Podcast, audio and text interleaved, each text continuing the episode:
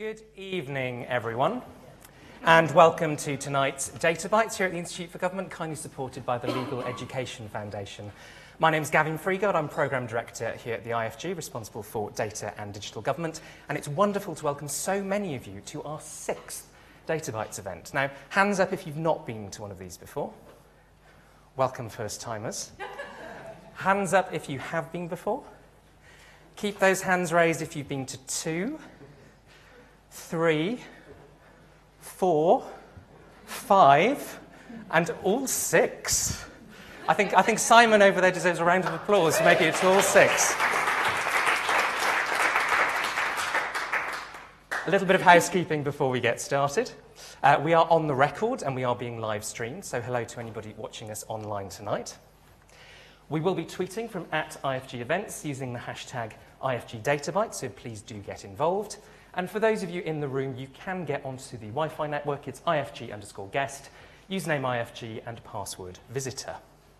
So it's been a month since we last met, and obviously it's been yet another quiet month in British politics. Uh, last month we were waiting for Parliament to be prorogued and nobody knew what was going to happen with Brexit. Today we're waiting for Parliament to be prorogued and nobody knows what's going to happen with Brexit. Um, our parliamentary monitor team who analysed parliamentary data thought they had a complete data set a few weeks ago. They're just going to have to wait a few days extra. Now, you will be used to our famous ministerial resignation chart, uh, showing you May with her record number 36. Johnson, Boris Johnson had got onto the scorecard last time we met. And if you keep your eye on that little line down in the bottom left-hand corner, you can see that since we last met, there have been two more ministerial resignations, his own brother and Amber Rudd. So again, uh, rather a bit of turmoil in British politics. There's also been yet another change to the composition of the House of Commons. This is what the Commons looked like at the 2017 general election. Keep your eyes peeled on the middle. This is what it looks like now. I think since we last met, there's been another defection to Liberal Democrats and another suspension in the Labour Party. So again, I think quite a good visual representation of where British politics is at the moment. Would anybody like to guess what this chart is showing us? No? Uh, this is showing you the length of speeches uh, from the party conference season. You can see Boris Johnson ahead of Jo Swinson, ahead of Jeremy Corbyn. I was just basically looking for a visual representation of party conference season. I was thinking about alcohol consumption in Bournemouth, Brighton and Manchester, or the bags under my eyes, having gone to all three of those conferences. Or, of course, this wonderful one from the Financial Times, uh, which shows the proximity of coffee to the Prime Minister over time. And I, I would recommend that you check out the online version of that, uh, which is animated. Now, the Prime Minister has actually been talking in his speech today about sort of digital and data issues, talked about gigabit broadband spreading across the country like tendrils of super informative vermicelli, which is quite colourful. Um, he was also at the United Nations last week talking in quite colourful language, literally. We've got IFG blue, pink and purple there, uh, about various things to do with data, you know, a dark thundercloud, will it be helpful robots or terminators, and data being the crude oil of the modern economy. Now, I know those of us working on data don't particularly like the data is the new oil metaphor, but obviously good to see a Prime Minister engaging with technology. Perhaps he's had some lessons. I'm not, sure, I'm not sure I can quite get away with that, but I tried. Um, a few other things before I introduce tonight's event. Um, we also published a few sort of data-related publications over the last few weeks. Um, this shows you um, sort of a report we had on Northern Ireland. Also published something on how the Treasury could use data more effectively when it comes to assessing public spending. We also published something on procurement and outsourcing, um, something we've had a long-standing interest in, particularly when it comes to better data, as well as our parliamentary monitor snapshot, uh, which we trailed last time out. So why are we doing this? Why Data Bites? Well, we want to bring together different communities across government. We want to show leaders what better data actually means and what it could achieve. And we want to put best practice and some really interesting projects on the record. Now, for those of you who've not been here before, this is how this evening is going to work. You will see four presentations on exciting government data projects. Each speaker will have eight minutes to present, Yes, eight minutes. You will see the countdown clock there ominously ticking us down towards zero, uh, just in front of Legal Education Foundation banner, reminding you that there are supporters tonight. Once we've had the eight minutes from each speaker, oh, well, from the first speaker, we'll have eight minutes of question and answer. I will start the timer for you, the audience, start, as soon as the first question starts to be asked. And then we'll move on to the next speaker. So an eight-minute presentation, eight minutes of questions, and then on to the next speaker. This is the sixth, so we've already had a number of brilliant evenings and lots of wonderful presentations. We had Louisa from the ONS Data Science Campus on faster indicators of economic activity, Paul from Mahoka Logo, we're determined to get that to stick, uh, talking about digital land and data, David from Vocalink, who had some wonderful visualizations about fraud, uh, and then Sophie and John from Offgem talking about analytics there. Then we had Alex from DWP talking about uh, new digital services, Sarah and Sam talking about the DCMS data ethics framework, Simon talking about personal data exchange, RHE Global talking about citizen science. Am I going to get through all of these without forgetting anybody? We will see. William from the Geospatial Commission, Andy talking about data on the web. We had Luke and David talking about Bayes' data science project, Yvonne from the NAO trailing their report on the challenges of using data across government. Then we had Catherine from the Office for Statistics Regulation, Jane talking about the Newham data warehouse. We had Ganesh from GDS talking about using machine learning to help users find content. And we had Michael from the um, CDEI talking about the AI barometer. And finally, if the slide ever loads, we had Ollie from Indesa talking about identifying vulnerable public service users, Emma from ADR talking about using administrative data more effectively across government, Graham from the Cabinet Office talking about fraud, and then we had Sam talking about the future of data at the Ministry of Justice. So those are all the presentations we've had so far. um, we've had a fantastic lineup, as you can see, but I'm really excited about tonight's lineup, which I'm going to introduce you to now. First, we'll have the brilliant Sean Sheridan, Digital Director of the National Archives, talking about legislation as data. He will be followed by Dr. Natalie Byrom, who'll be talking about this, uh, the report that should be on all of your chairs today, talking about HMCTS, their data strategy and access to justice. Then we'll have Adam Locker from the Food Standards Agency. Now, those of you who've been to a lot of these events will know that people often talk about fixing the plumbing when it comes to government data. You will see that Adam is going to tell us how to solve all of that tonight, which is very exciting. And last but not least, we will have Ben Coleman from the National Audit Office talking about the NAO's data service, a sort of solution to a lot of those plumbing issues that we see across government. The next one of these will hopefully be on the 6th of November, Wednesday the 6th. Um, I say hopefully, I'll come back to that in a second. We've already got some wonderful presenters lined up for that one, uh, but please do get in touch with me if you would like to pitch a presentation or know somebody that we should be asking to present. And finally, if you are interested in supporting the series, we are looking for sponsors and funders.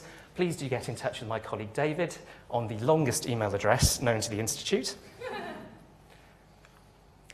And with 14 seconds to spare, whew, um, I'm going to hand over to our first presenter tonight. Just wait for that to count down. I'd like to introduce John Sheridan.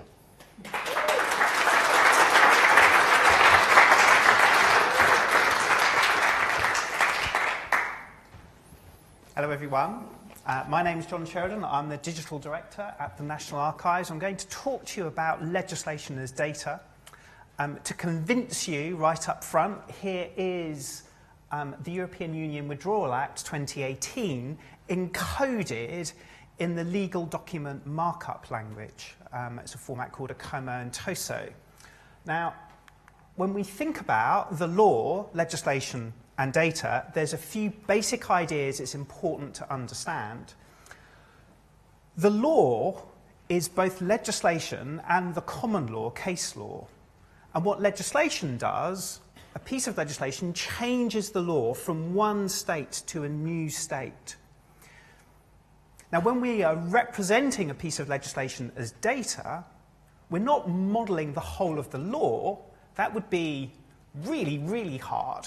What we're doing is modeling the document, in particular the parts of the document that we care about that help convey legal meaning, and we're modeling parts of the document that we care about in terms of the law. So for us, particularly information about amendments. We use a tree-like structure in XML for the documents, and we use a graph-like structure for modeling all of the amendments. Now, what glues all of our data together is quite a sophisticated scheme using URLs. Um, and that allows us to link and connect the documents as they're changing over time and as they apply to different parts of the UK in different ways with data about what parts of the law are doing, particularly data about amendments. And the URL scheme for legislation.gov.uk um, is kind of a symphony to the power of URLs um, for allowing you to bring together document-oriented information and data. Now, where this really comes into its own is when you're dealing with the kind of challenge that we've been dealing with um, in relation to to some of our responsibilities under the European Union Withdrawal Act 2018. Now, very briefly, this repeals European Communities Act 1972, and it's like turning the power off to a whole body of law. So, what the Act does is it deals with the consequences of repealing the 1972 Act by incorporating law that currently directly applies to the UK into the UK domestic statute book. So regulations like the General Data Protection Regulation become incorporated as domestic law under this Act. Now, we um, have been given a job to do under this Act, which is to make available to the public the legislation that's being incorporated into the domestic statute book. Now, we've been working to support government departments because we have a bunch of tools for managing legislation, fulfilling our duty under that Act, and aiding legal certainty as the UK leaves the EU. And we've launched two services a large archive of European law, which is like a static collection um, taken from the EURLEX website, the European Commission's website. And we've been adding European legislation to legislation.gov.uk. Now, um, it looks easy. In practice, taking this body of European legislation and domesticating it is quite a big data transformation job. Um, thankfully, there's a lot of data that's on the EURLEX website. There's data both about the documents, a lot of classification metadata, and a lot of amendment data that we can use as a source. But it's not always obvious when you're working with somebody else's data what you need to choose. So our Withdrawal Act talks about EU decisions. What's a decision? You have to really understand the data. And the documents are modelled in a different way from how we model UK legislation documents. So we've had to transform the documents from the European data model into the UK data model so that we can then apply the amendments that the UK is making to produce the UK applicable versions of this newly incorporated legislation. So, a big data transformation job. Now, in doing that, and you can see all of this on the legislation.gov.uk website, if you go to browse and then legislation originating from the EU, you see that we're able to add quite a lot of value in terms of how the legislation is presented um, by translating it into our model. So here is GDPR, um, and you can see that we have a table of contents. Not a thing that you find on EURLEX.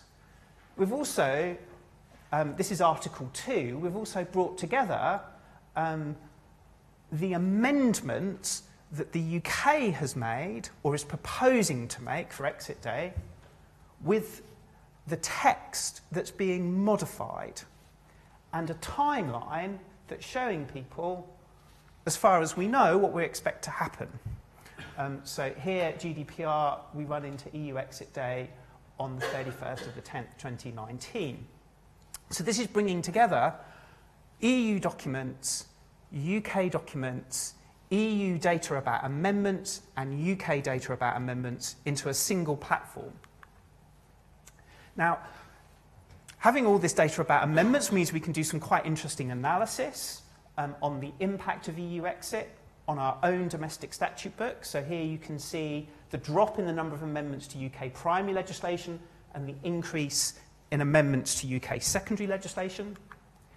If you look at what we're doing with amendments to EU legislation, this red line is the EU amending EU legislation, and the hockey stick diagram is the number of amendments that the UK's EU exit SIs are making to that incorporated body of EU law.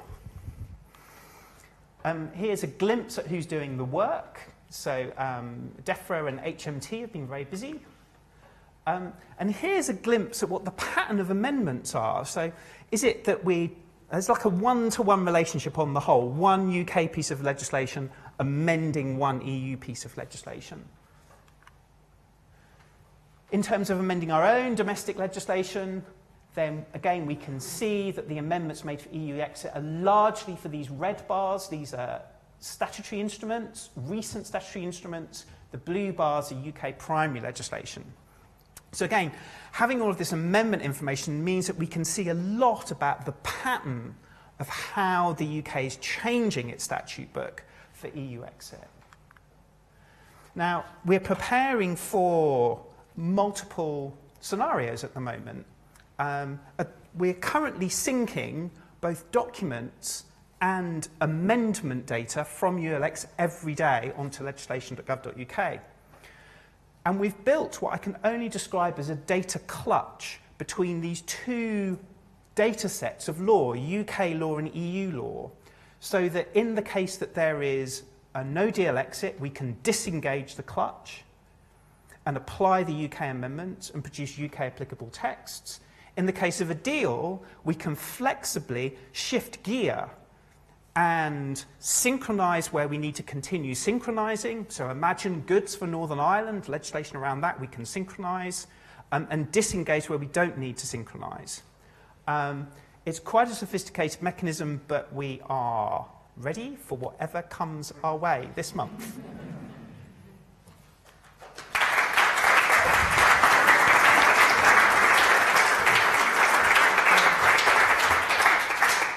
Thank you very much, John. Lots of questions, I'm sure, in the audience. Um, I'm going to take them in groups of two or three. Do tell us who you are and where you're from. And remember, we're on the record. And please do keep it short because I will start the timer as soon as we start asking the first question. So, who would like to ask a question? Got one here. There must be more.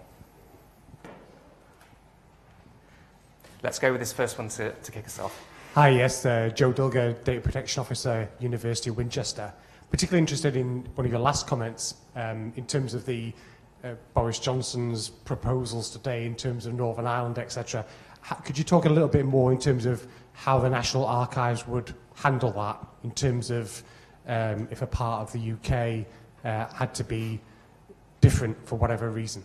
Okay. Thank you. So we're really fortunate that we've built a model for the complexity of um, the UK as it is with its primary and secondary legislation. So we've got three different legal systems with four different jurisdictions and a statute book that everyone's modifying in different ways. So we already have a really good model for dealing with legal jurisdictional extent. So where the text, a single text may be um, amended in different ways for Northern Ireland, Scotland, England and Wales. Um, so that's already in our core model. By bringing the European legislation into that model, um, we can then allow it to be um, essentially, the model will support it being fragmented um, in line with um, however the parliaments, assemblies and governments of the UK choose to amend it. Great. Basically just treating it like UK primary legislation and it's already a problem solved. Excellent.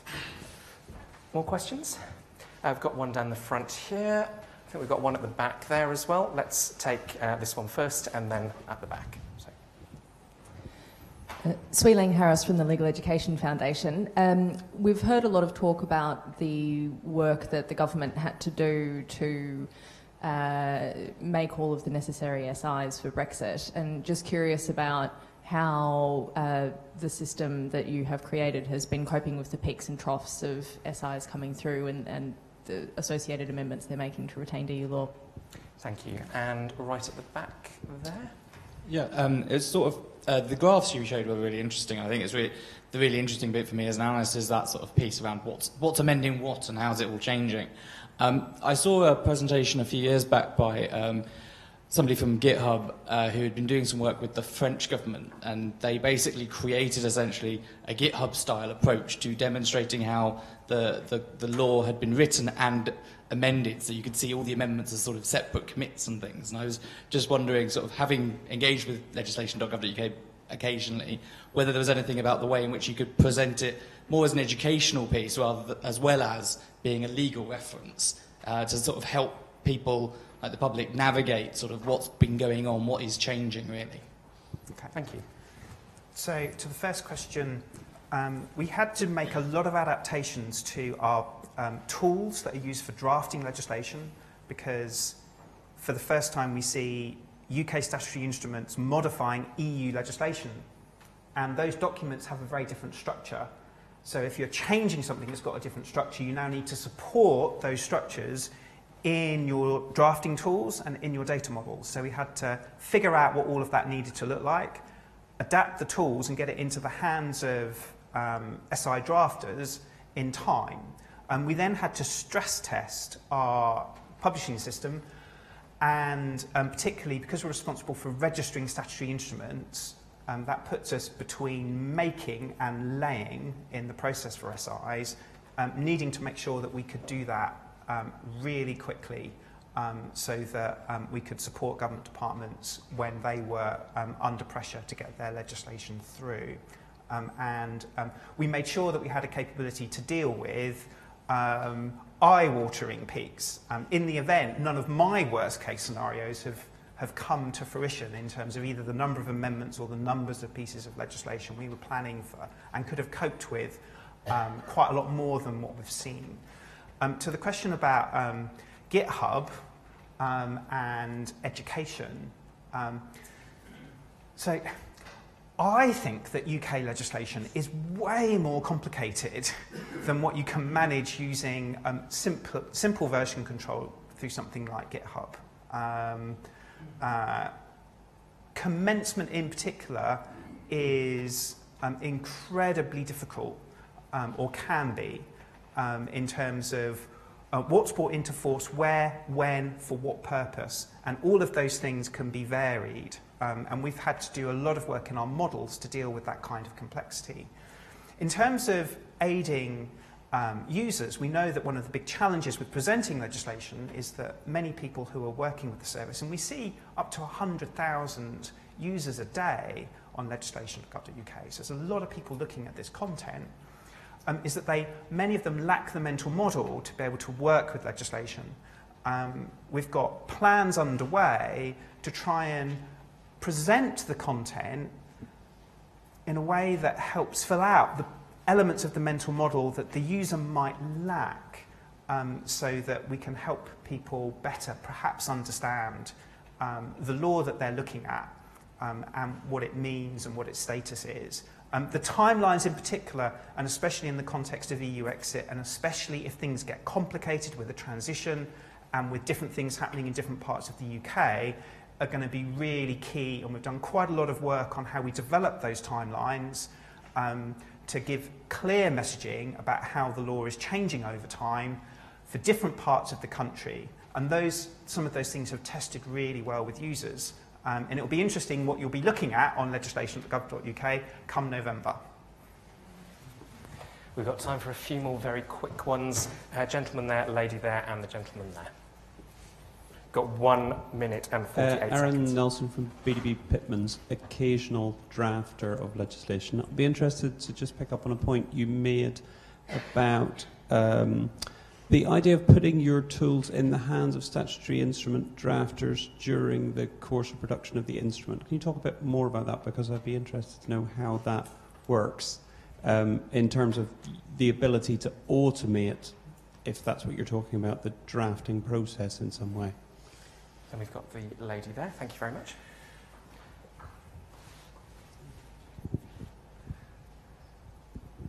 Hi, I'm Kira, Ministry of Justice. Um, I was just hoping you could say a little more about how you treat the devolved SIs specifically and how you can sort of flag and treat some of the legislation that's devolved versus not. You've mentioned a few times the different systems in the UK. Thank you. And the gentleman two rows back there. Stefan Czerniawski, about to be an ex-civil servant. Um, you've built a lovely engine for ingesting the products of legislative machines. Given that you've got a gearbox, can it go into reverse and help the generation of superior legislation? Thank you. Drafting tools big conversation. Let's talk about that over drinks. Just, uh, um, I'm going to, it's a huge topic. Um, lots of different drafting tools. We're developing a new drafting tool in partnership with UK Parliament, Scottish Parliament, um, Parliamentary Council and the Scottish Government at the moment. Um, big topic. Uh, for um, devolved legislation, there are two things that we do. Um, there's um, different types of legislation that are made by the devolved administration, so Scottish statutory instruments, and they essentially are part of a separate series. Um, and similarly, Welsh statutory instruments will be labelled with a W, um, and they'll have their own numbering series. Um, so you can find, if you like, the amending legislation by its type. Um, the part that is more sophisticated is we record the legal jurisdictional extent of every part of the document. Um, and that's one of the features on um, legislation.gov.uk. So if I go back here, show geographical extent. And that's already baked in for the UK version of GDPR um, and for all of the other legislation that we've incorporated. Um, so this extent model allows the legislation to be varied for different parts of the UK, even at the level of an article of a regulation. Um, and that's one of the kind of core features in our model. Um, and it's actually provided for in the URI scheme. So um, if you want to reference the UK version of GDPR on the 1st of January 2020, as it extends to England and Wales, there is already a URL for that, even though we don't know what that text will say right now. Um, but if you wanted to make a statement about it somewhere, um, maybe in terms of building a model for the law somewhere else, then there's already a URL for that. Um, and that's the power of URLs. Uh, gearbox into reverse. Um, so the gearbox isn't going to do that. But the opportunities in terms of, once you get to where we have, in terms of analytics, um, understanding the statute book as a system, what we're modifying, where and why, is legislation wearing out in some areas more quickly than others in order to be able to see the whole system um, and start to work with it more effectively um, and potentially understand where legislation is working very well and how you might abstract that. The potential is enormous. And we now have the world's best database for EU legislation. Um, uh, and some of the best analytical tools. Um, so um, I'd say let's just knock ourselves out. John, thank you very much indeed.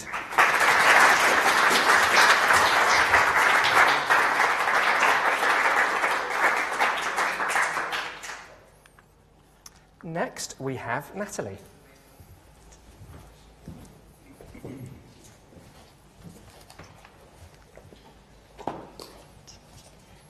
So my name is Dr. Natalie Byrom and I'm Director of Research at the Legal Education Foundation. I'm here today, as you might have guessed, to talk to you about our new report, Digital Justice, which sets out a 29 point plan for putting access to justice at the heart of the data strategy the Courts and Tribunals Service are developing to support their ongoing programme of court reform. At the Foundation, we believe it's vital that people are able to understand and use the law, which means that decisions about reforms to the processes people use to secure their rights must be based on good data and robust evidence. At the present time, decisions of this nature are being made at pace as the £1 billion programme of court reform moves towards completion in 2023. How many people are lawyers here or know something about court reform? Okay, so in the minority. Nice. Um, the reform programme that's currently underway um, is unprecedented in scale, it's unprecedented in scope, and it's unprecedented in speed. By 2023, the aim is to deliver a reformed justice system and reduce the demand for physical hearings by creating online end-to-end processes. Whilst austerity has been described as the motivator behind the reform programme, it's not the goal. The senior judiciary, who, operate, who occupy a leadership role in respect of reform, have set out a number of principles against which reform services should be measured and, if successful, implemented. The first of these is to ensure that reform systems maintain or improve access to justice. And for researchers, that looks to me like an empirical question.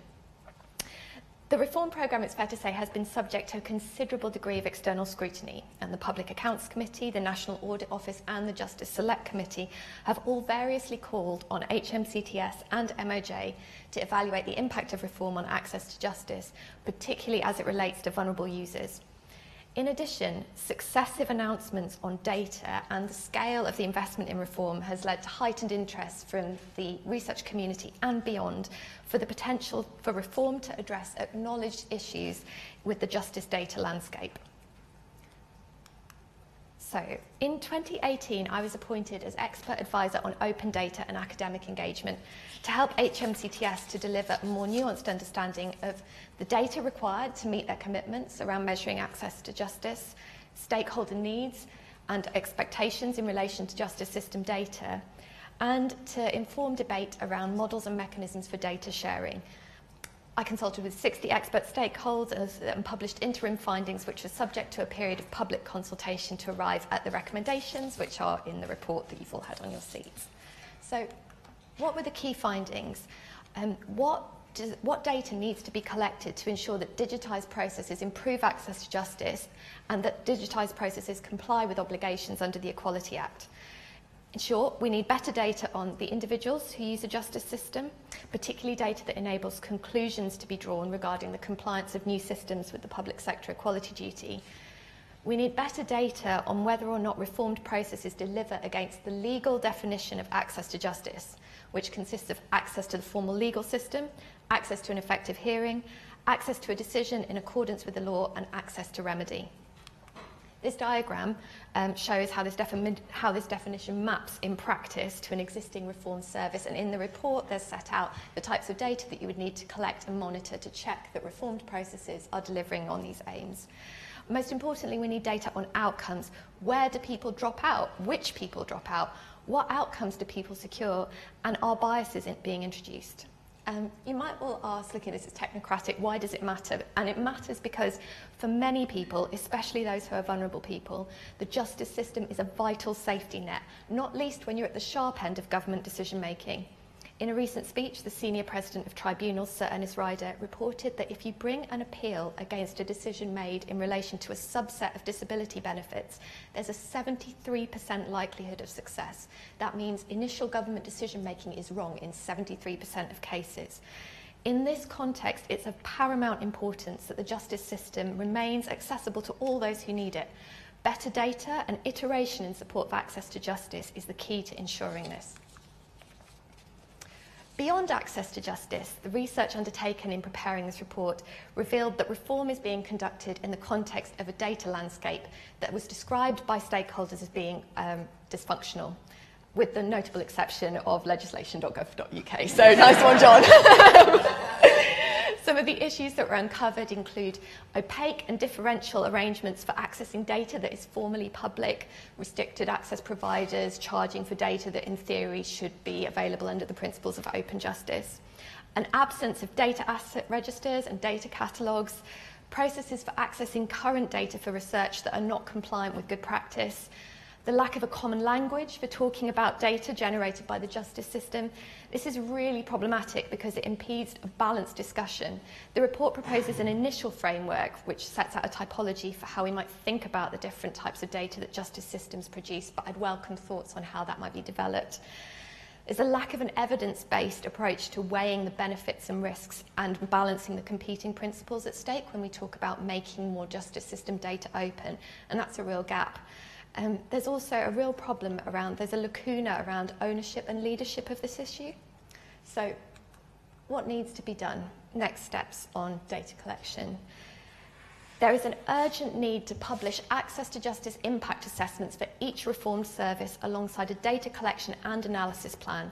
Reformed services should not be signed off without leadership judges and others having sight of data to demonstrate that the principles they've set out are being met The most recent report published by the NAO further recommended that HMCTS should put in place structures to ensure learning about services, uh, learning about how services are impacting those that are using them is fed into the development of new services. Better data is key to meeting this recommendation. There's also an urgent need to develop good practice in collecting demographic and equalities data across digital service. That's not just courts, that's universal credit, that's settled status, that's the whole, um, the whole panoply of digital government services. And furthermore, we need a clear mandate to compel the adoption of this good practice. Next steps on reforming arrangements for accessing justice system data.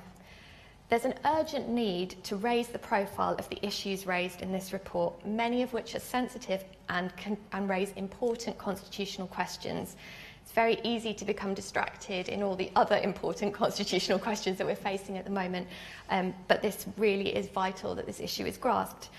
It's vital to remember that whilst the administration of justice is a partnership between ministers and judges, the delivery of justice is the sole responsibility of the independent judiciary that the judiciary are and must be independent from government has been somewhat underscored by recent events. So, in closing, this report marks the beginning, not the end, of a discussion about the way forward. Digitisation forces us to confront tensions between competing principles and interests that have to date been managed through the functional opacity of the current system. The issues are difficult, but they're of vital importance, and for this reason, they must be addressed head on and not ignored. So, who should be addressing them? Well, in my view, the next stage of this work should be taken forward through a transparent working party, ideally chaired by a judge or former judge with knowledge of and connection to the academic community, an understanding of the justice system data from operational perspective, and a deep knowledge of the reform programme. Immediate task for this working party include an analysis of the existing legal duties and responsibilities in relation to the dissemination of justice system data. That's everything from data from research, so micro level data, to judgments, and a better understanding of how these um, duties and responsibilities play out in practice. The working party should look to create a formal of memorandum and sorry, the working group should create a formal memorandum of understanding between the different parties involved and work to develop a dynamic evidence-based plan for the future. Um, the thoughtful work currently being undertaken by the National Archives into a risk-based model for gradated access could be, employed, uh, could be deployed here. And I would urge people um, who are interested in this to talk to John more about that approach.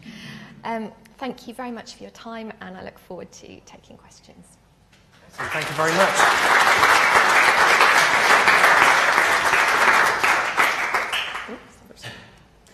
Thank you very much indeed. Um, questions for Natalie? We've got lady there. Any others in the first round? Uh, gentleman at the back. And let's start with those two. Uh, Caroline Sheppard from the Traffic Penalty Tribunal. Uh, we've met before. One of the problems with the court reform process at the moment is that they don't have an end to end system.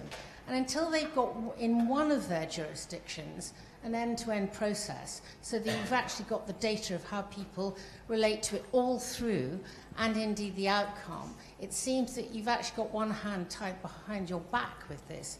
Are you making any progress with persuading at least one small branch of the courts or tribunals to actually pilot an end to end system so that you can then start drawing the data from there? Thank you very much. And the gentleman at the back. Um, most reports like this promise sort of a wonderful new world and deliver, you know, nothing at all. Uh, this report seems to go out of its way to be deeply practical and ground itself in existing law, which I don't think has been seen since a recent perspective from Lady Hale. So, given the grounding in the principles of the rule of law, existing requirements, existing obligations already on public bodies, and while your remit was courts and justice, to what extent do the legal obligations you outline apply only to the courts, or do they apply across all the rest of the public sector as well? Thank you very much. Right. So, Caroline, thank you so much for coming. It's lovely to see you again. And to your point on end-to-end processes, I, I think that is um, a real challenge.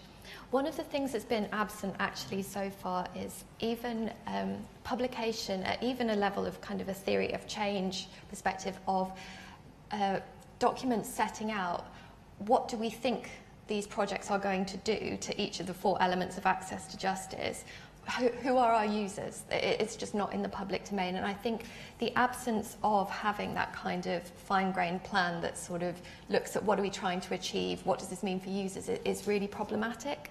Um, I think the point about, uh, I mean, end-to-end pilots, it's, it's quite I mean, I don't really know what to say. I'm, I don't work for HMCTS. My remit was to look at their data stuff. I think um, increasingly they're moving towards that in phase three. But as phase four, as I understand it, is all about going live and shifting to operational mode, you would be thinking that these pilots would be coming out quite soon. Uh, my own view is that it's vitally important that these sort of data collection analysis plans are put in place now. Otherwise, this opportunity is just going to be completely missed and we're not going to be in a better position than when we started. Um, on the question about do the legal obligations uh, extend across government, I mean, I think one of the things that we were really shocked about um, at the front was despite the public sector equality duty, the lack of good practice and existing models, particularly in digital systems, for actually collecting the data that would enable you to monitor to any meaningful degree the impact of digitizing services on people with protected characteristics. Um, the fact that you don't have gender data on the settled status scheme, the fact that we're still not sure what's going on in terms of universal credit. And I, mean, my understanding is that people in government are working hard to try and harmonise and collect better data, but with no political mandate to impose this on services across government, it does become quite difficult. Some people have mooted that what's needed is a reform to the public sector, um, sorry, to the Equality Act to compel the collection of better data, but I guess in the current climate it's difficult to predict how that might play out. Does, does that answer the question? Thank you. Great. Uh, next set of questions. Uh, lady at the back, um, the other lady at the back, gentleman here, and let's do the gentleman here as well. Let's get four in. Why not? Um, hi, my name's Nicola. Um, I'm a master's student doing politics at Birkbeck University, um, but for context, I also used to work for the Equality and Human Rights Commission, so I'd like to follow up on the previous thing about equalities. Um, I was really interested about, obviously, the data collection on demographic inequalities, which I agree is totally vital, but I wondered if you had any thoughts about how it would actually be done, because often it's self-reporting and there's an issue of trust, for example, with certain demographic groups, you know, on immigration issues to actually report accurately perhaps what their um, demographic group is. And also further to that, is there any going to be any look at income inequality, for example, as a separate group? I know that's not a protected characteristic, but it's of interest. Thank you. And if you'd just like to pass it along there. Hi, um, I'm a, a I work as an investigative journalist, but also do my own research on issues that come up when I'm when I'm researching stories. So I was interested in the point five of your recommendations that HMCTS should publish and consult on the cost and effort associated with initiating and defending a claim. Uh, because I often come across individuals who have had costs escalate and escalate in legal proceedings to the point where they just, are just completely ruined. Um, so I was just wondering if you have anything extra to say about that issue. Thank you. Thanks. Thanks. Hi, uh, Sam Taziman, Ministry of Justice. Um, I think your report's really interesting and very timely. Um, there's a lot of stuff here about releasing data externally, but of course, this uh, whole reform program is also a lot about internal uses of data. I wondered uh, if you had any comments about whether there should be more thought or whether any recommendations about principles that could be applied to data sets for their use internally, and also um, any comments on what skills might need to be recruited into the organisation to help this. Thank you. And the gentleman in the second row down here. Hi, I'm Devon, the Director of Policy and Practice. We do a lot of work with government administrative data, and I've spoken with Natalie about uh, uh, bits of this uh, ahead of the publication of the report. And one of the conversations we had uh, and I think this ties into other questions, was the trade-off between collecting this data in order to monitor qualities versus perhaps the business imperative of getting people online to use it as quickly as possible. And I think you're about to have a conversation with MOJ about that. So I'd be curious to know kind of how that how that trade-off is perceived internally and, and kind of how to best balance it. Thank you. So Natalie, in 90 seconds. Oh gosh. Good luck. Thank you very much. Right, so self-reporting and trust, that's absolutely an issue that we're conscious of. Unfortunately, um, it becomes a vicious cycle, doesn't it? Because people suspect that the justice system is racist, therefore they're reluctant to want to hand over information about their ethnicity. I guess what we're looking for in these, um, what we have proposed is a is a self-reporting mechanism because it's not clear to me that there are other ways that you could do that that would be particularly ethical either, unless you have the data through, through other means. Um, what you would hope is, as systems get better at publishing data that shows that actually race isn't taken into account in that way, because that's what you would hope would happen, right? And then it becomes less of an issue. I guess the other point is that we're not looking for like 100% completion. What we need is enough of a response rate to be able to indicate, hang on a second, there's something going wrong here. Um, one of the recommendations in the report around vulnerability is around income, because we are very concerned about that, and you're right to raise it. Income's related to um, access to, uh, to digital exclusion, for example. So that has been raised and still thinking through how that might be developed in practice.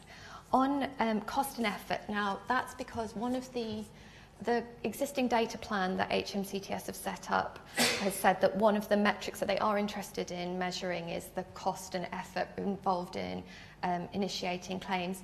What we wanted to do is to get them to expand more on what do they mean by that. Some of that might be about, well, we think the systems are so easy that people aren't getting legal advice, which costs money.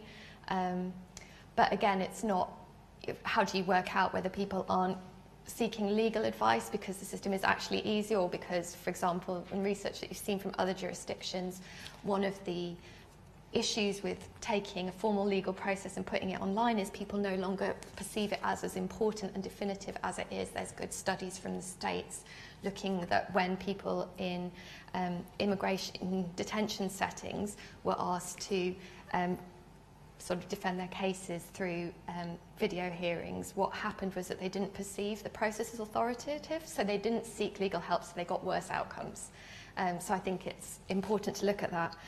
Oh gosh, on the principle supplied for data use internally and skills, I think that's a whole other piece of work that we're really keen to see taken forward. Um, in terms of I mean, it would be great to pick up with you afterwards of what exactly you mean by principles and what the current barriers are within MOJ to actually analysing some of this data. There's going to need to be a data sharing agreement in place between HMCTS and MOJ to facilitate the evaluation of reform because that's been tasked to MOJ.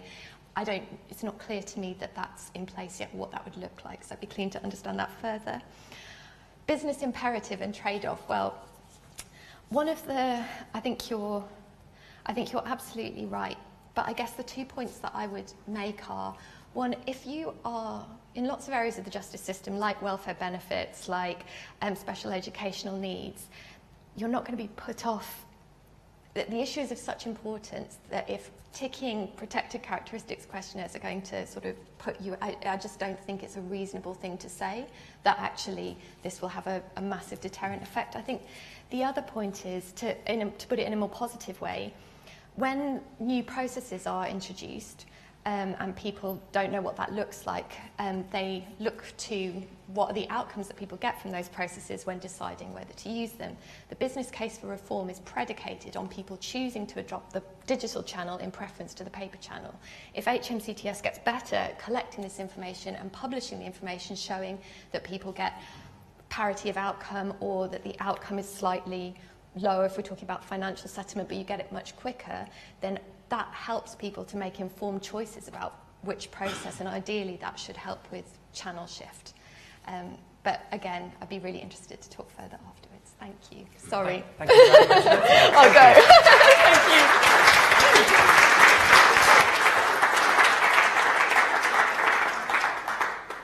you. Next, fixing the plumbing, we have Adam.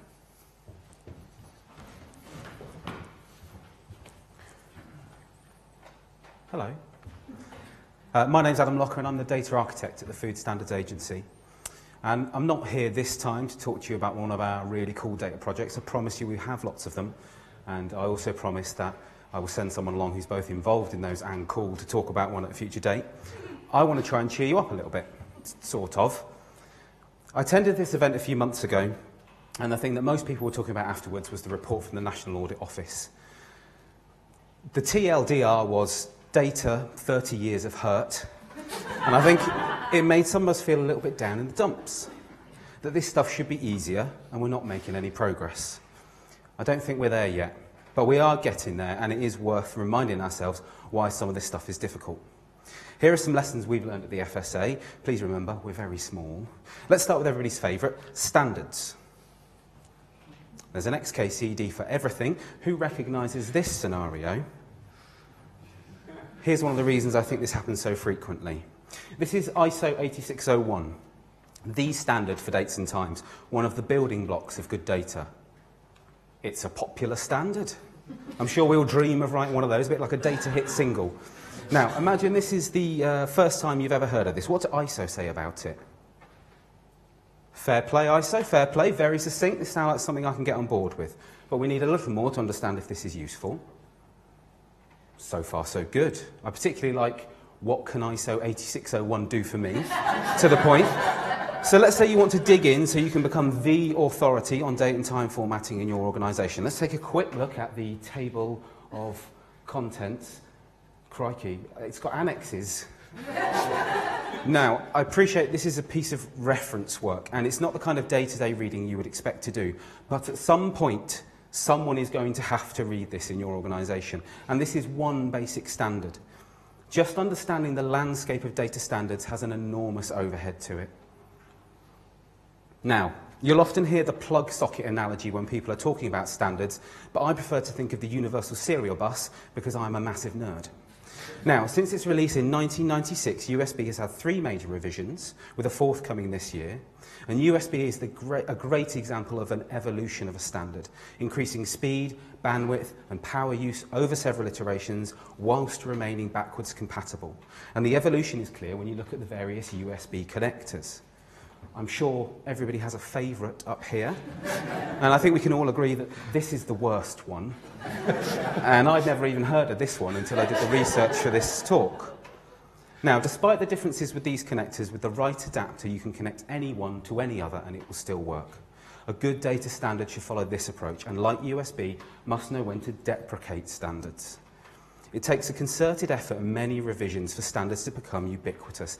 In data circles, it sometimes feels like we're all striving for the Type-C connector, but we haven't been through this rubbish yet. I don't really have strong opinions on the outsourcing of digital services, except when it comes to the entities, lists of things, and the language of organisations. It should be theirs to design, manage and evolve.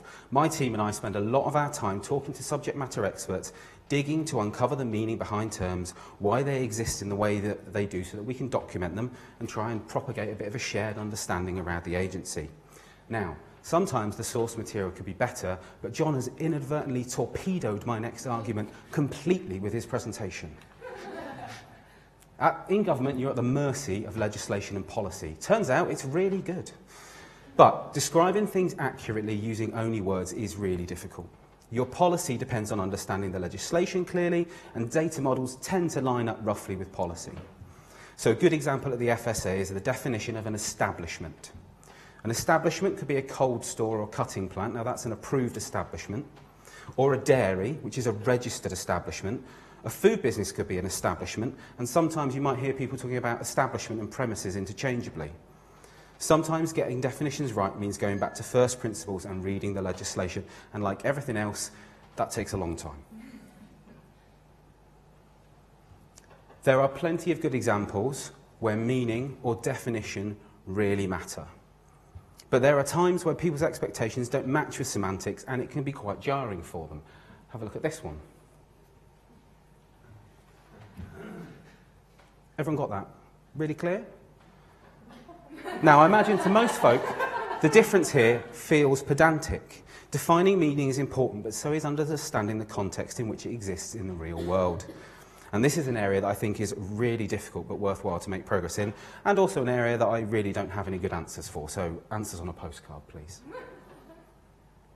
We're good at describing the tangible properties of data.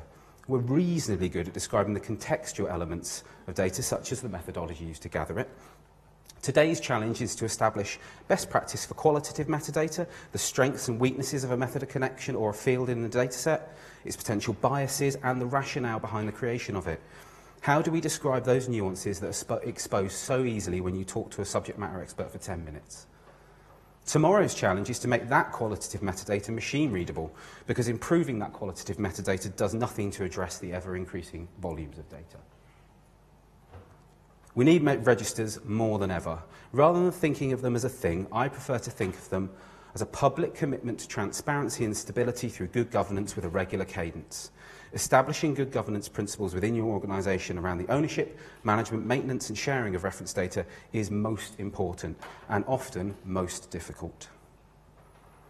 Who's ever been in a meeting where someone says, oh, we've got some data on that? And then who's been in that same meeting where they decide to collect a fresh set at the end anyway? Data entropy manifests itself as distrust. A reasonably reliable workaround is just properly cataloguing your data and again keeping on top of it, but this is boring, time consuming, uh, and takes a lot of overhead. And another area where there's frequently a blind spot is understanding how and where your services, processes, and data connect. So this is uh, an outline of some work I've been doing to understand the FSA's data ecosystem in more detail.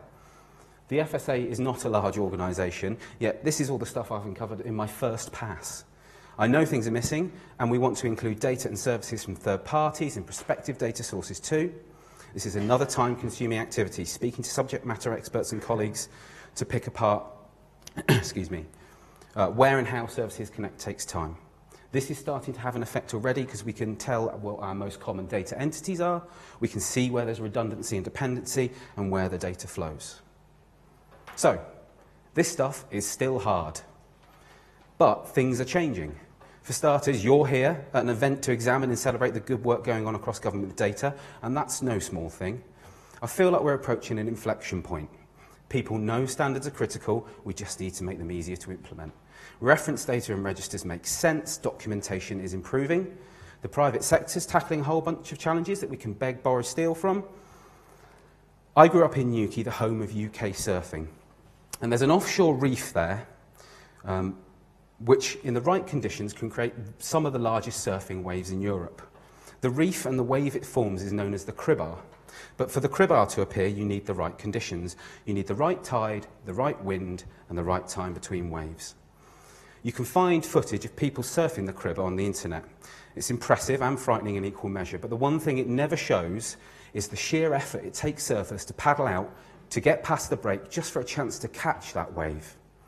And I think we are still paddling out, but we're nearly there. And if we don't keep going, we'll just miss the wave altogether, and we wouldn't want to do that now, would we? Thank you.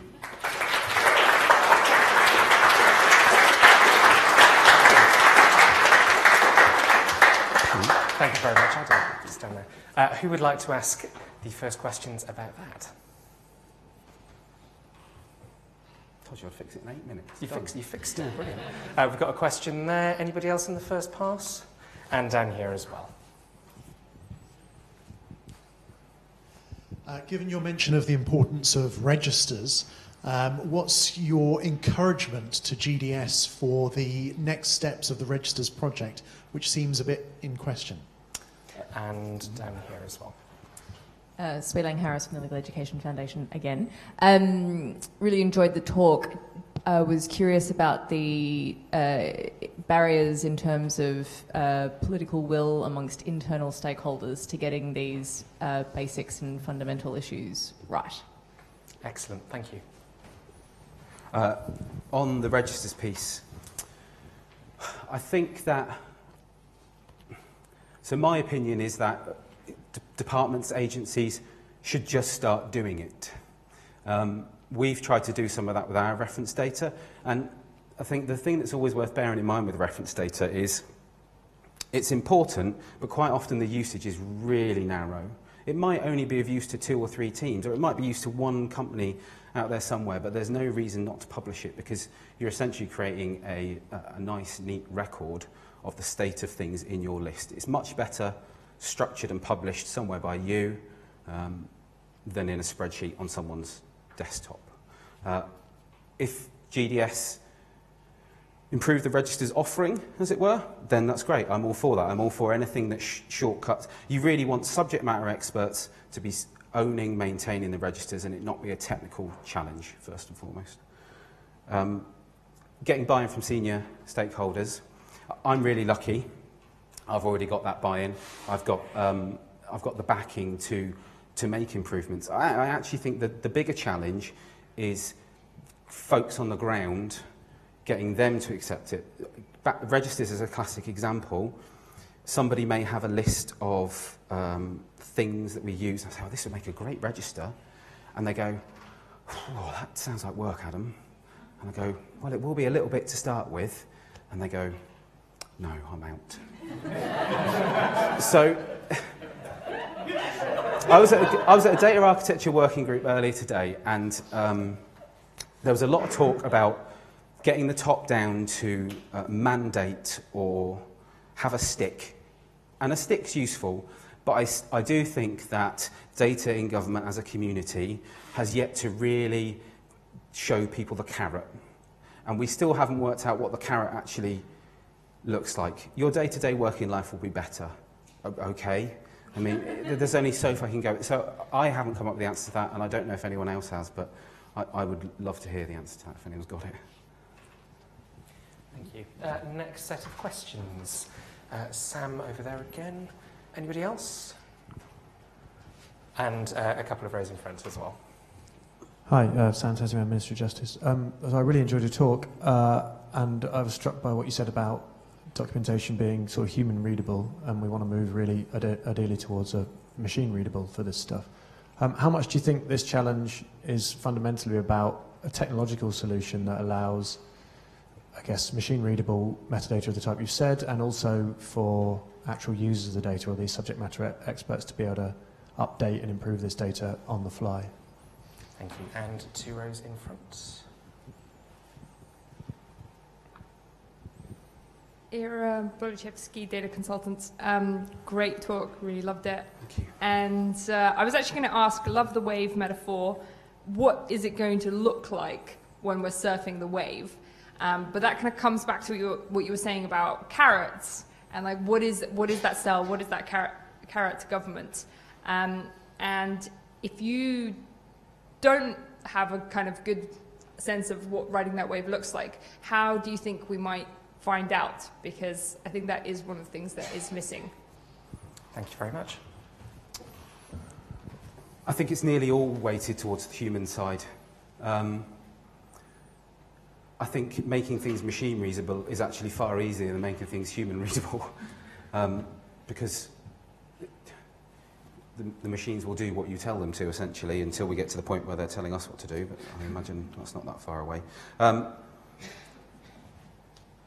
I, I'm a great believer in plain English documentation that is presented at the point of contact. So uh, there was recently a conversation on Twitter, where somebody asked, how do you know if your data catalogue is successful? And my answer was that somebody can look at a data set and assess whether it will be of use to them or not without ever having to download it. So I think if you can do that, then the machine part actually is, is just a reasonably, reasonably easy technology uh, question. Uh, what does the wave look like?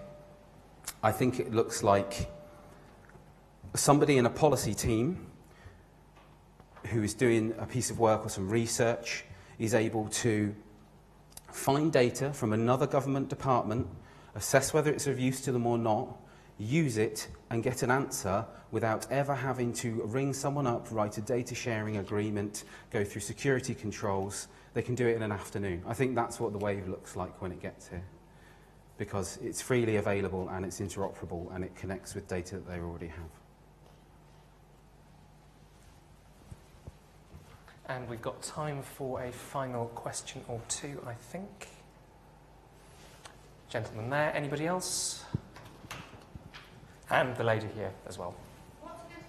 Oh, uh, can we take the jet with the microphone first, and then we'll come to you in a second. Um, I, th- I think you said that organisations need to own their own data model. Was that the phrase you used? Just wondered if you could talk about what happened, what goes wrong when they don't, and what goes right when they do.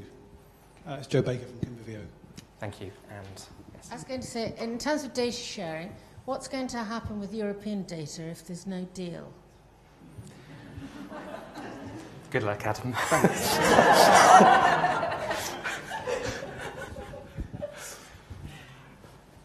So you, it manifests itself as the kind of example I gave with establishment.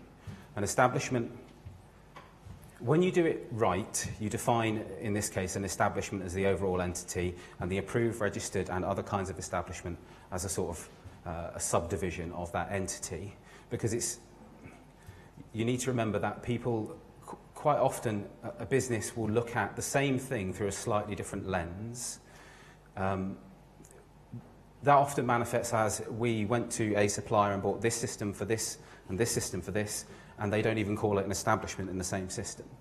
Um, I, I think it should help, if, if you have really good enterprise data models, it should help sh- support design uh, and delivery of services because that documentation is already there. You can shortcut making that bit up again.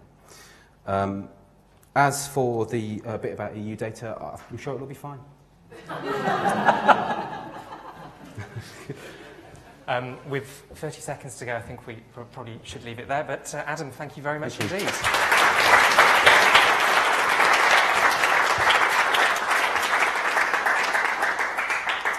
And our final presentation of the evening from Ben from the NAO.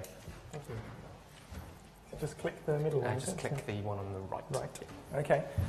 Uh, yeah, well, uh, hello everyone. My name is Ben Coleman. Uh, I work at the National Audit Office. I am a data analytics lead there, uh, and I'm going to be talking about our bright and shiny data service. So this is something we've developed in-house to kind of deal with some of the issues about the way that we consider government releases statistics and data uh, as kind of open data releases. So a little bit about the NAO. Uh, I won't spend too long on this given the time, and I know some of you will know about this already. Two streams to the NAO's work, financial audit work, 350 accounts audited a year, uh, and then our value for money work, which is our kind of high profile public facing work, uh, where we are looking at the effectiveness, efficiency, and economy of government spending. Uh, we have about 60 reports a year, value for money reports, and more kind of factual based investigations. And the bottom bit is the key bit for me. These reports tend to draw upon a, a kind of a wide range of evidence published by government departments and other bodies. Often we'll get our own custom cuts of data from departments, uh, but we do rely on published materials as well. So we are therefore a big user of government statistics and related data sets.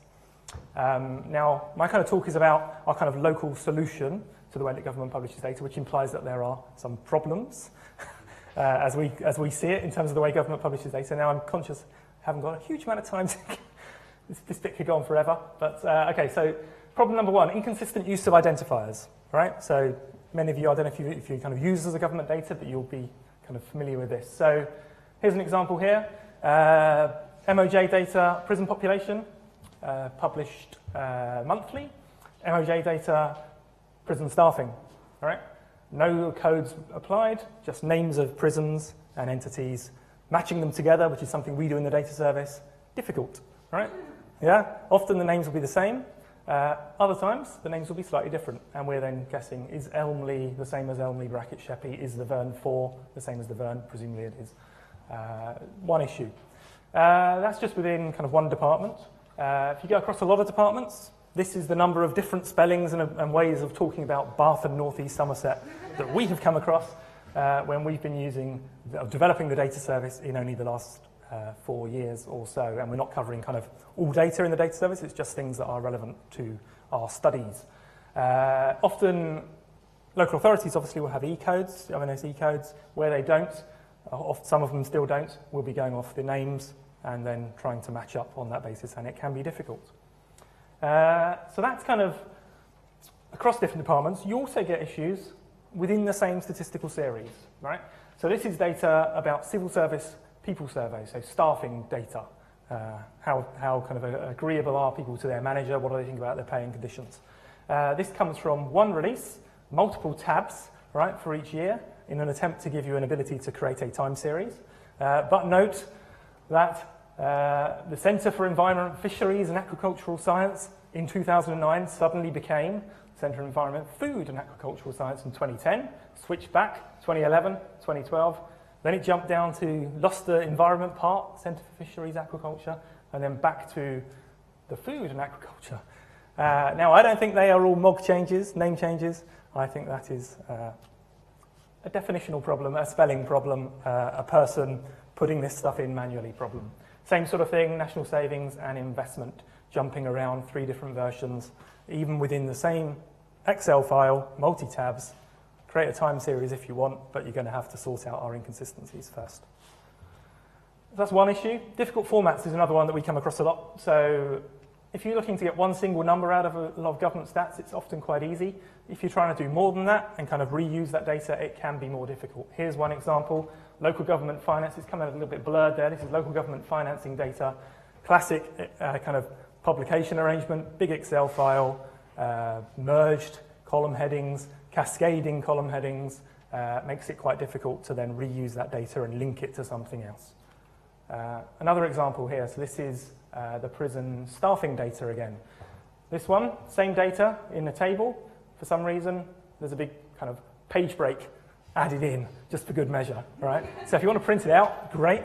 If you want to pick a number out, great. If you want to kind of take all that data in one go and redo something with it, more difficult. You've got to spend time getting rid of all that blank space. Seems a bit pointless. Uh, time series spread across many years. It's another issue we come across. So this is some CLG data.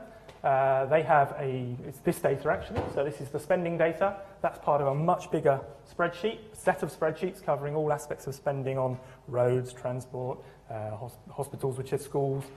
And they all sit within separate bits on gov.uk, separate sheets, multi-tabs, not in a single thing. If you want to do a time series on this CLG data, you've got to take data from here, here, here, here, here, here, here.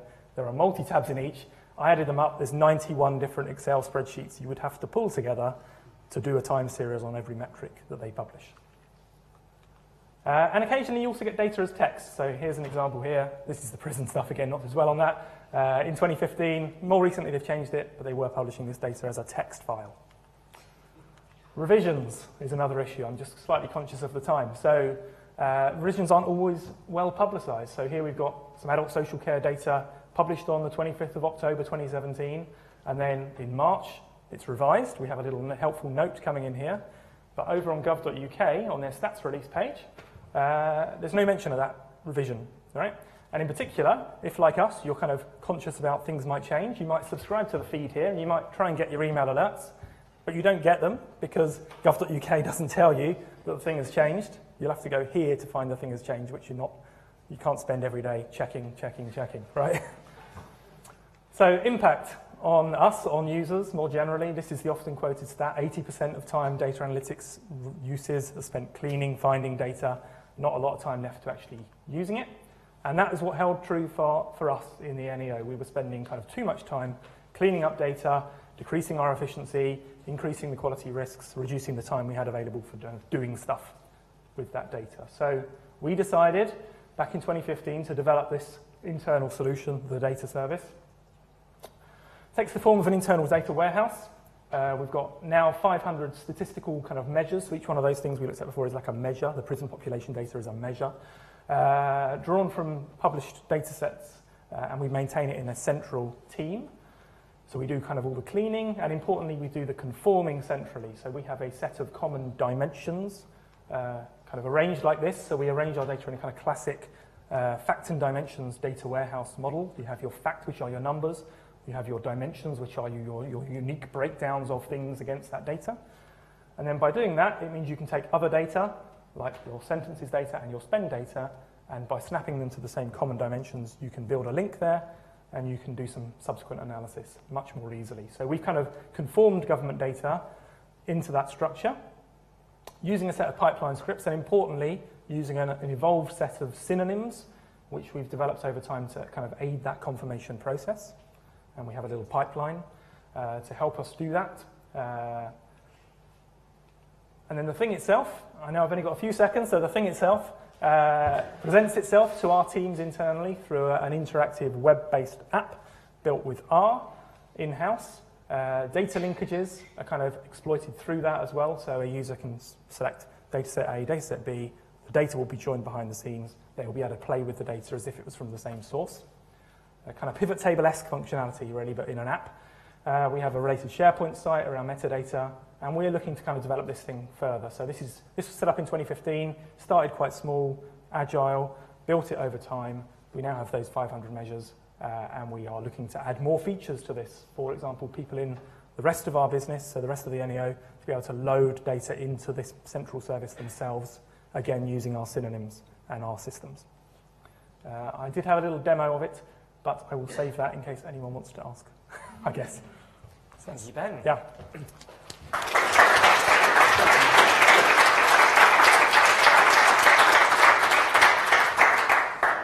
Who'd like to ask the first questions? So we've got three down here.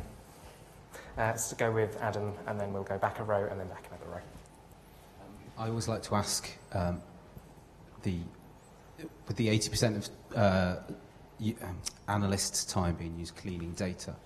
As a data architect, I can do one thing for you to get it to 75%. What would you pick? Thank you. And if you just pass it behind you. Thanks, uh, Devon again from Policy and Practice. As the auditor responsible for more effective government, when you solve these problems for yourselves using your internal app, to what extent do you ensure that the governments themselves, the government departments themselves that have have these problems internally or externally actually apply what you've learned and can you?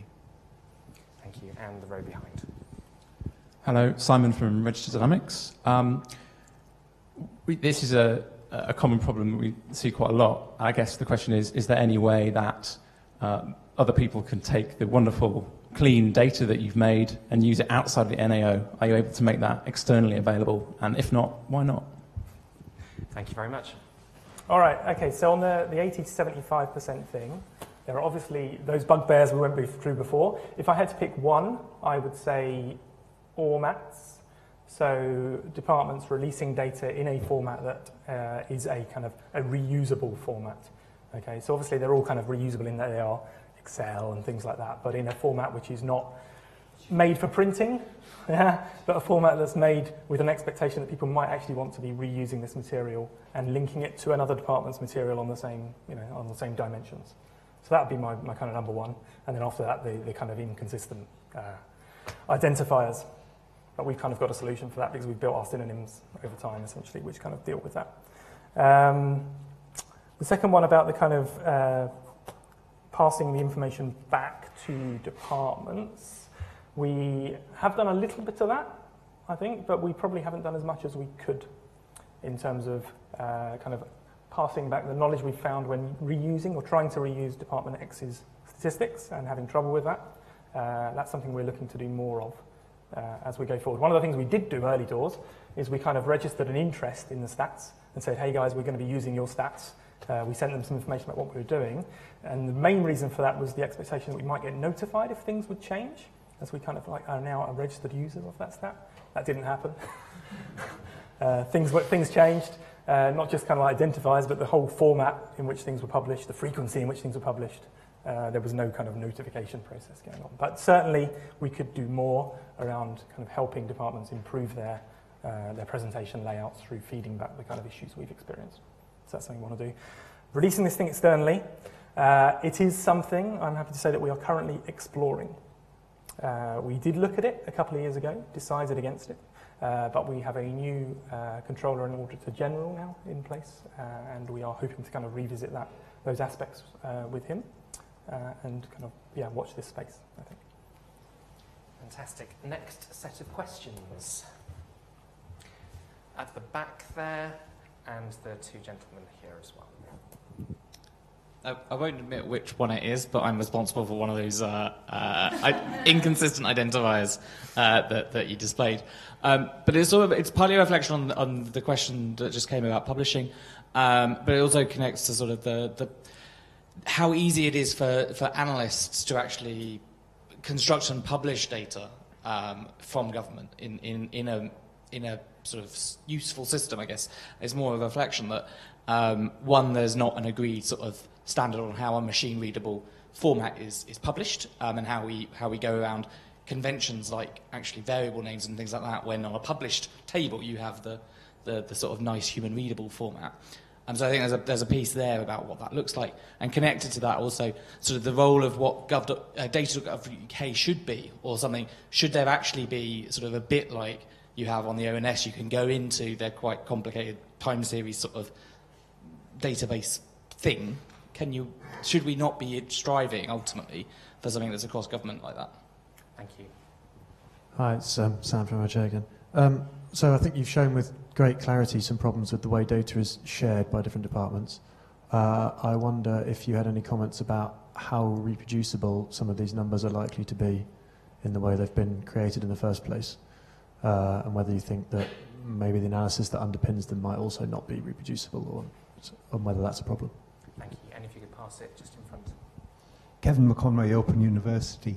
Um, two linked things. Uh, one is, I can see how the way you've set up this, um, this warehousing in the data service makes very good sense for things which you're going to have to return to time and time again, um, which obviously you have to do a lot. Uh, I just wondered how easily extensible it was for ad hoc new bits of data collection that you might need for a, uh, a, particular value for money project or something like that. And, and kind of linked to that, this is, this is a half-baked thought. I spent quite a lot of time working with journalists, data journalists and investigative journalists. Data journalists have a lot of tools for doing this kind of thing, which in my experience, people outside that area don't know very much about. Have you got involved in that? Because if you haven't, I suggest you might ask some of them. Thank you very much. Right, yes. So in terms of the kind of the, the analyst's perspective, I totally get that. So I, before joining the NAO, I worked as a government statistician. I was producing similar kind of materials. Uh, it didn't particularly dawn on me that people might want to reuse my materials and link it with another department's data. Uh, so I totally get that. Um, and whether the government should be striving to do something similar, I would say yes. Uh, and I have heard that the ONS are kind of trying to move in that direction. Uh, how far they've got in the most recent period, I'm not sure, but I know there are kind of moves afoot to, to kind of unify some of the data that government releases uh, and make it more easily kind of queryable and accessible. Uh, maybe others in the room might know more about the kind of latest state of that, of that project than, than me. Um, the reproducibility of the raw statistics. Um, yeah, I don't know. The, the data service doesn't really give us a, an angle on that, I would say. Uh, we are kind of consuming the materials that have been published by the departments and have been badged as national or official statistics. Um, what I would say is there are an awful lot of revisions that tend to go on, I have noticed, as a consumer of these statistics myself, uh, and that might be indicative of some of the, you know, of some issues underneath the hood, let's say. Uh, but I think it probably does vary wildly between, you know, between departments as to, as to the robustness of the, of the materials anyway and how they're collected. And the third piece around the kind of ad hoc use in the data service, yes, that is definitely a kind of a challenge for us. So there is a time investment to get uh, data curated into our warehouse. Uh, so we tend not to put in ad hoc uses internally. We tend to see if the, the team who's requesting this data can go in can make a case that they are going to come back to this in the future and therefore the kind of payoff, the time benefit payoff would come. Um, but we have uh, kind of recently developed this load your own functionality, which we think might help with that as well. So teams can curate effectively in a kind of controlled environment their own data uh, as well and cross-tabulate it against what we've already held in the main warehouse. The data journalism point, uh, I have not had any kind of dealings with data journalists around the tools that they have, but uh, I would be kind of very kind of happy to keen to pursue that, I think. Excellent. Well, with 10 seconds to go, um, Ben, thank you very much indeed.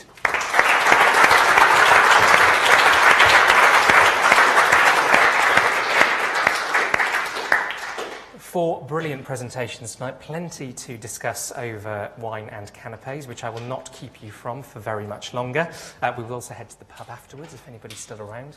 Um, a few things before we go. Uh, the next one of these will be on the 6th of November. Please do tell lots of people to come along and live stream. We really want to build a community about this and keep this event series going. If you would like to sponsor or know somebody who would like to sponsor a future Data Bytes event, please do let me know. And finally, three thank yous. First of all, to all of you for coming and being such a wonderful and engaged audience. Second, to the Legal Education Foundation for supporting tonight's event. And finally, last but not least, please join me in thanking our four brilliant presenters this evening. Thank you very much indeed.